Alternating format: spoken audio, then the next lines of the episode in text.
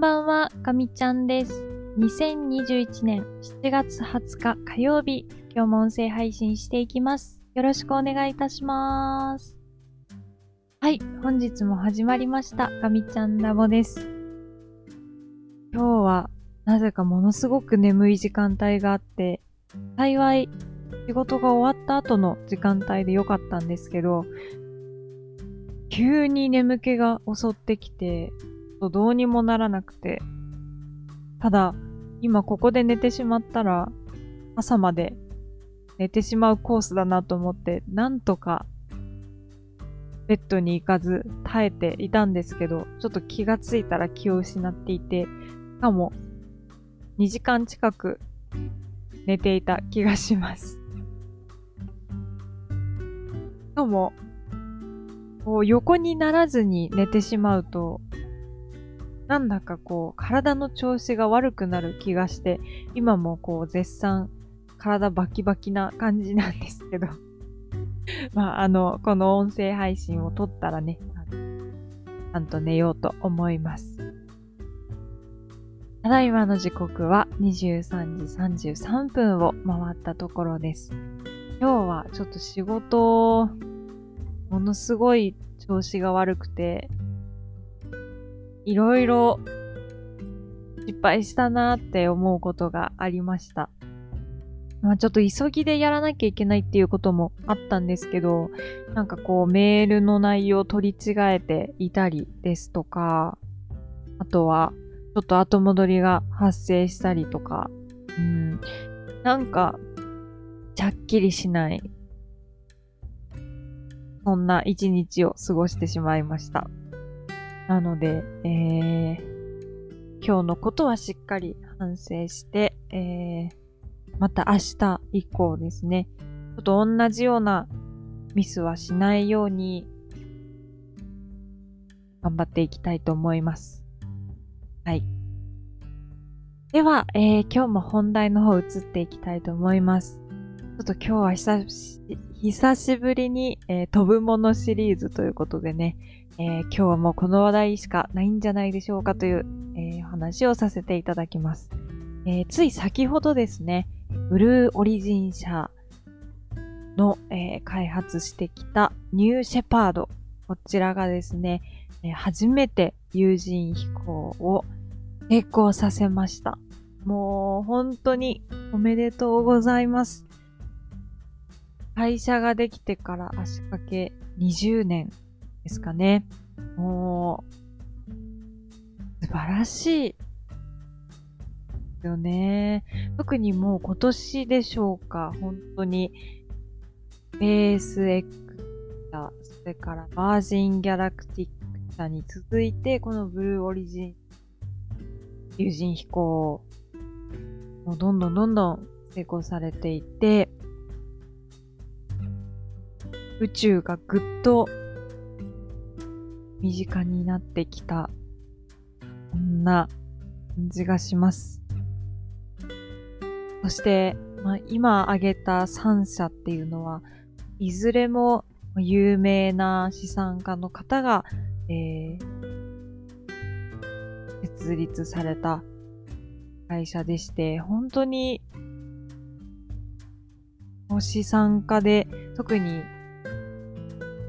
有名な方っていうのは、常に先へ先へ、物理的にも、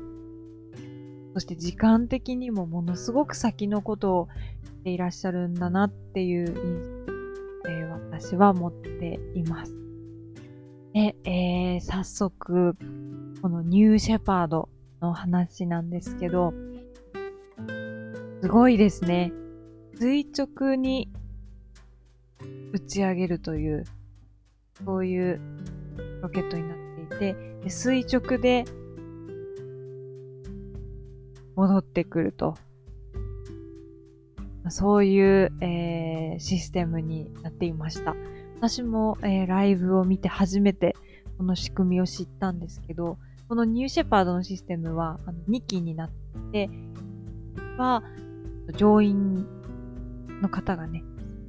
乗ることができるカプセルになっていて、でもう1機が、えー、それを打ち上げるベッドの動力のね、モジュールに。で、えっ、ー、と、離陸、打ち上げの際はですね、の2機が一体型になっていて、えー、垂直に上がっていきます。で、途中で、え、分離をして、機の乗員カプセルのは宇宙空間へ行きます。で、え、ー、と、もう1機の方は、え、ー、と、ブースターと言っていますが、同じような形で、ね、あの、垂直に着陸するような、えー、そういう仕組みになっていました。このブースターの着陸って本当にこう、リハが立つような、そういう感じなんです。すごい技術ですよね。しっかり制御されて、着陸してるっていうのが、本当にこう、ライブで目の当たりにすることができとすごいなって思いました。もうパイロットがね、いらないね。で、えっ、ー、と、乗員カプセルの方は、今日はどのくらいの時間でしたかね。まあ、あの、本当に、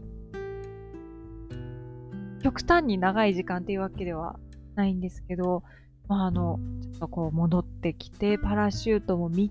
つでしたかね、しっかり開いて、えー、戻ってくるっていう、こういう素晴らしい仕上げ、そして、期間ですね、えー、見ることができました。もう、しかも戻ってこられたその乗員カプセル、割とすぐに、外に出ることができて、その乗員カプセルの周りに、まあ、あの関係者の方ですかね、あの集まって、おめでとうというような感じで、えー、ハグする様子とかがえライブ中継されてましたけど、なんか本当に宇宙がすぐそこにあるような、そういう感じがいますよね。本当にすごいなーって思いました。もう今日はこの話題をぜひぜひお伝えしたくて、えー、この時間になっちゃったんですけど、えー、音声配信を撮りました。これからもね、飛ぶもの、飛行機、そして、ロケットとかね、追い続けていきたいというふうに思っています。もうなかなかもうすごくすぎて、浅い話しかできないのがちょっと悔しいところなんですけど、ちょっとでもたくさんの情報をゲットして、少しでもわかりやすくこのガミちゃんラボでお伝えしていくことができたら、と楽しいポッドキャストになるかなというふうに思っています。では、えー、今日はこの辺りで終わりにしたいと思います。えー、また明日音声配信したいと思いますので、引き続き聞いていただけたら嬉しいです。では、最後まで聞いてくださってありがとうございました。ガミちゃんでした。またねー。